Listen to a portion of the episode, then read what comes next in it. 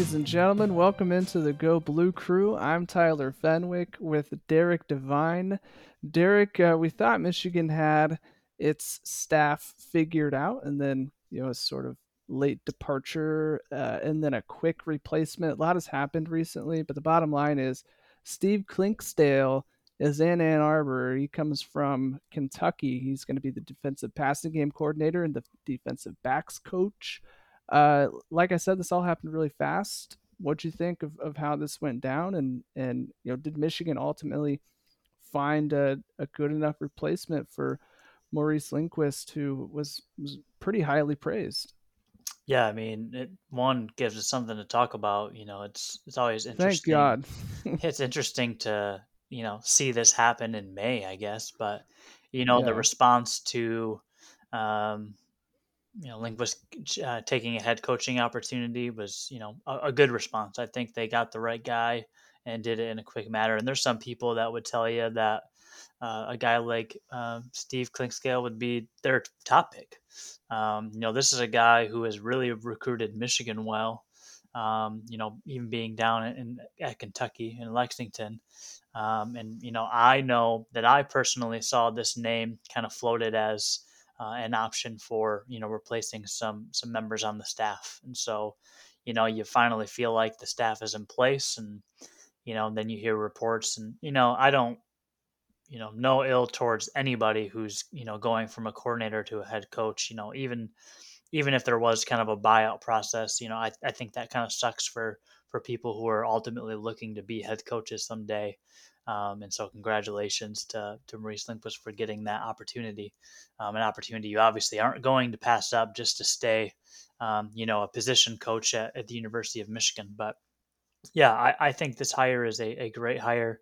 We kind of talked about this pre-show, but, you know, the interesting title of defensive pass game coordinator and defensive backs coach, same title he held at Kentucky, which, you know, makes sense. I don't think he wants to, you know, lose anything, as he makes this move, but I think that this is a good hire. And again, because I was familiar with the name, just because he was mentioned as, you know, potential guys to go get because of his, you know, ability to recruit.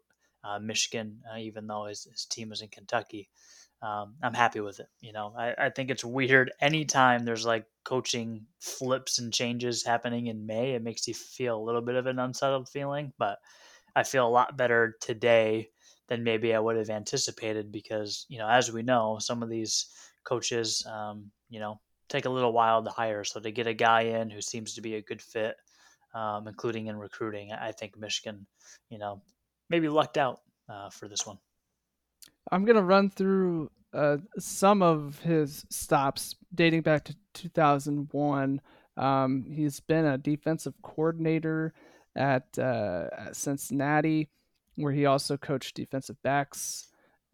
He coached cornerbacks at Illinois in 2012. He's been to Toledo, Western Carolina. Ashland is where he started.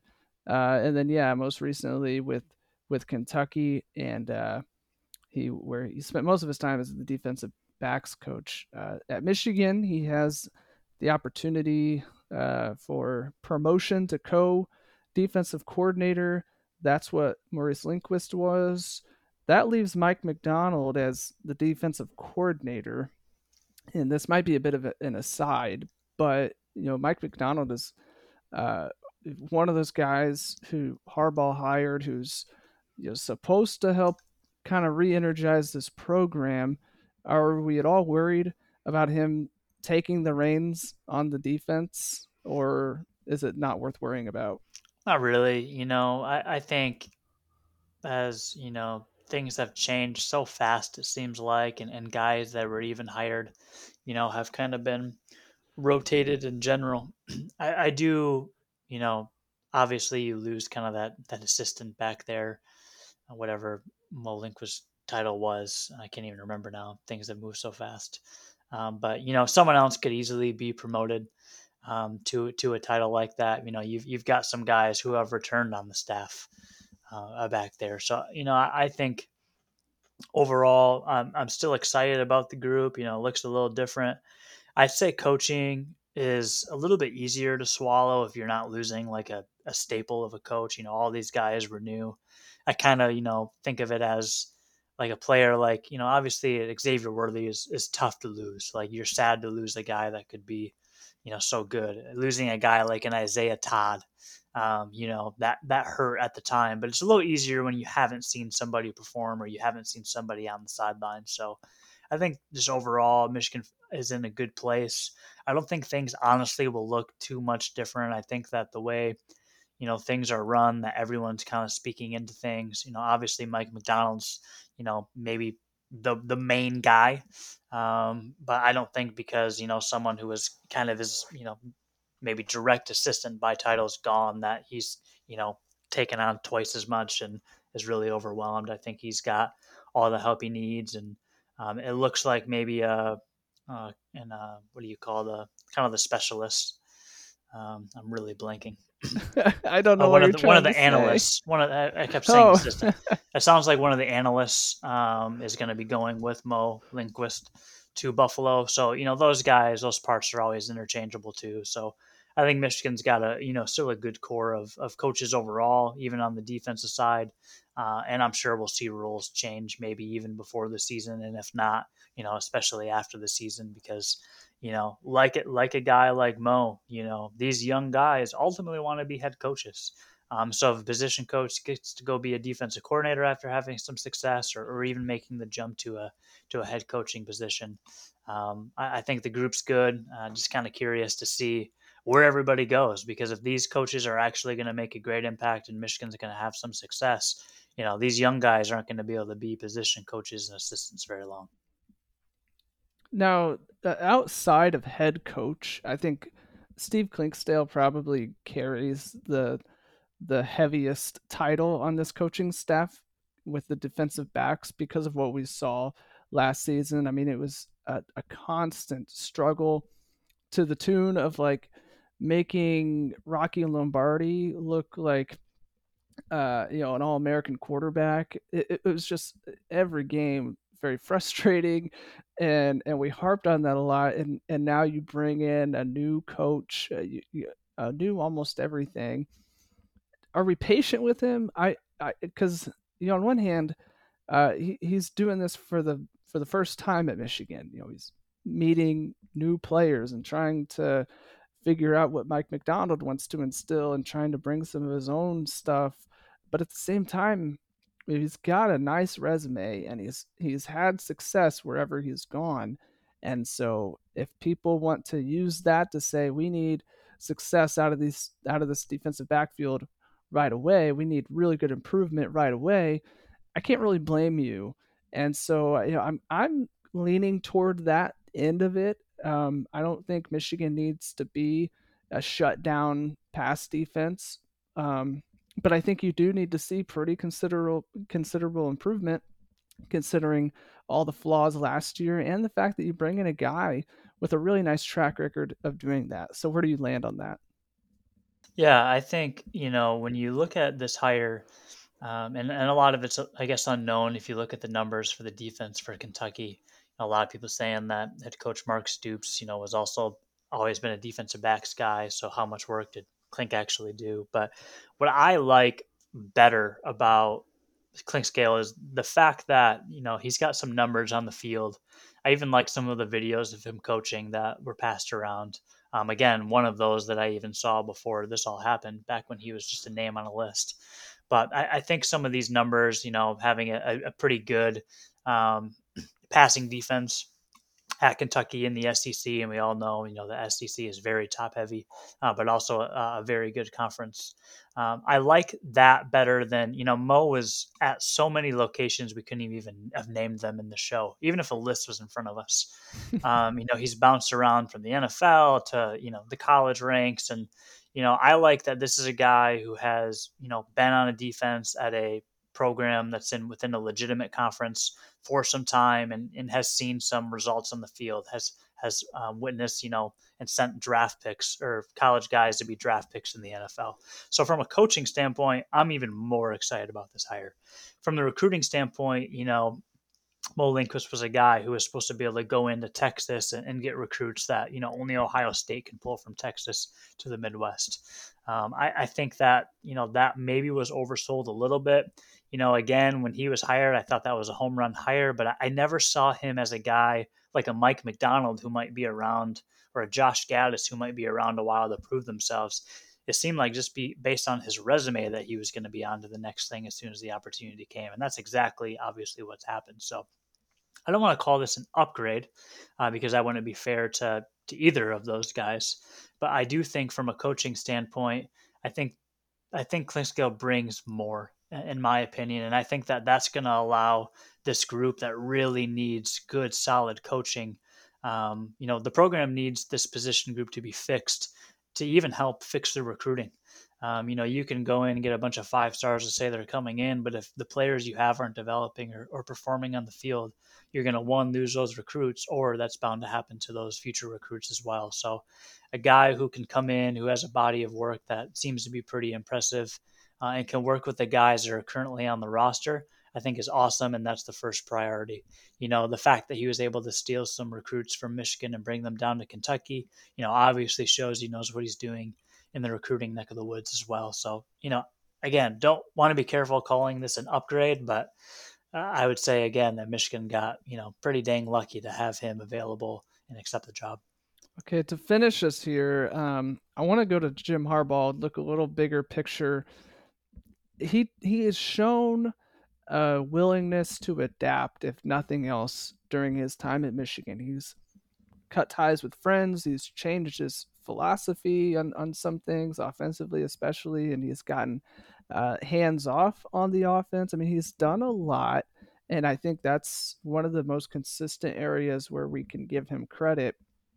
And you know, like we've said with Maurice Lindquist, it's hard to turn down a head coaching job like that, and nobody should blame him. Even though timing isn't ideal, it's whatever. And everything worked out fine in the end anyway.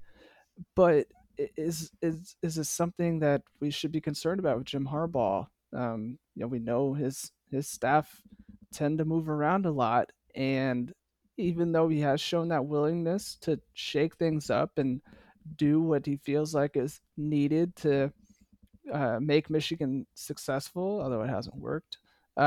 Is it something that we're worried about with things continuing to sort of stay outside of what looks like his control? Like, does he have a nice grip on this program, the culture of the staff, things like that, or is it not worth worrying about? You know, for me right now, I don't think it's worth worrying about. If all that happened is, you know, I kind of missed the word that I was looking for, an analyst. But if all he was going to do was promote an analyst, which is actually some of the first rumors I saw, that, you know, maybe the role in May, or the job in May, is just to promote from within and then go try to find a coach, you know, next season for that position group. I think that, you know, makes somebody worry. But the fact that they, you know, went out and got a guy that was on a lot of people's lists when this all started, I think is impressive. Like, I honestly want to give credit where credit's due there, because, you know, Jim Harbaugh did not sit around for very long at all. You know, I would imagine that phone call was placed almost immediately, if not even before the announcement came out that Mo Lindquist was Buffalo's head coach officially. So the fact that this all, you know, came together so quickly keeps me from being too worried about that. And again, like we've both mentioned, you know, it's a head coaching position. They didn't even have anything in the contract to keep that from happening. And I had kind of a weird thought when all this was going down that, you know, he seems, Mo Lindquist that is, seemed to be one of the guys, and please correct me if I'm wrong or you've seen differently, he seems to be one of the few coaches that I haven't seen, you know, be super active or do an interview. So part of me was like, was this guy, you know, always just going to kind of bridge the gap, you know, maybe for a season, you know, maybe less. I just don't feel like we've heard a ton from him. Like we have some of these other guys, like a guy like Mike Macdonald, obviously being the defensive coordinator, is going to be a lot more present, but, you know, he's been on plenty of podcasts and calls and done interviews. You know, there's some other position coaches, you know, I know Mike Hart obviously even did it because that was one that I was one of the most excited to listen to. But, you know, I just don't feel like there was much of a presence from Mo Lindquist in comparison to some of these other coaches. And again, he's just a positions coach, so they don't get as much airtime. But, you know, it almost ended up being not surprising at all. So, yeah, I don't have, you know, any worries. Again, if we don't have a coach fill that position and we're talking about how Michigan's likely to promote an analyst we've never heard of, then maybe that conversation starts, because that's honestly probably what would happen in a lot of places. But, you know, he went out like he did and found good hires for a lot of guys that need to be replaced. You know, he took that same approach. He was quick about it. And he brought in who I believe is probably the right fit. Yeah, this is Michigan, for God's sakes, right? Yeah, seriously. Come on now. Okay. Hey, listen, I'm okay cutting it right there, because I'm going to be frank with you. I got my second vaccine today and I'm hitting a wall. Hey, man, and you got to do what you got to do. You got to consider that. I hit a wall when we talk about Michigan football anyway. Right. That's a double, that's a double whammy. That's a double vaccination. It's been an especially difficult 16 minutes and 10 seconds here. But, you know, I don't want to take away any great thoughts you have left. So please, the floor is yours if you got anything else you want to say.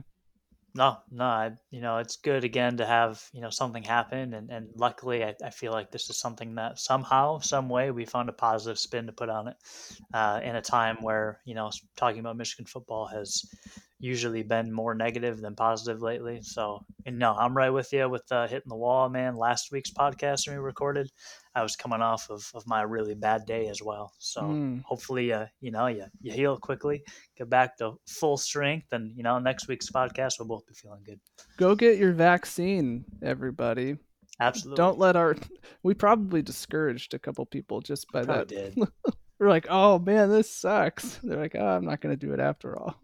No, go get your vaccine. You know, the CDC, I don't know if you saw this, Derek, pretty much relaxing mask restrictions, guidelines, whatever, on people who are fully vaccinated. Now, I'm not considered fully vaccinated because I'm not 2 weeks out yet, but right, you know, inching closer to that. And I live in a rather populous county where our health restrictions have been a little more stricter than most. So I don't think I'll be going to Kroger maskless anytime soon, but it's good to know that we are on our way to that. Yeah, you know, kind of a last thought, tie it back to Michigan, man. It seems like we could have a normal fall. You know, maybe the big house isn't going to be 110 strong. Who knows what they're going to do exactly, especially as things, you know, rapidly change throughout a pandemic. But, you know, a little bit of sense of normalcy will feel good, especially come football time. Yeah, I can't wait to get the announcement, and I can't wait for the five updates that have to come after it as the situation changes constantly. But right, that'll be a problem for future us to worry about. So I'm not going to even think about it right now. I'm not even going to think about possibly getting to a game, whatever. We'll worry about that later. We'll be back. Give us a week, maybe two. I don't know. It's an off season at the tail end of a pandemic. So, when we got something, we'll come back to you. How about that? Until then, like I said, get vaccinated, everybody, and go blue. Go blue.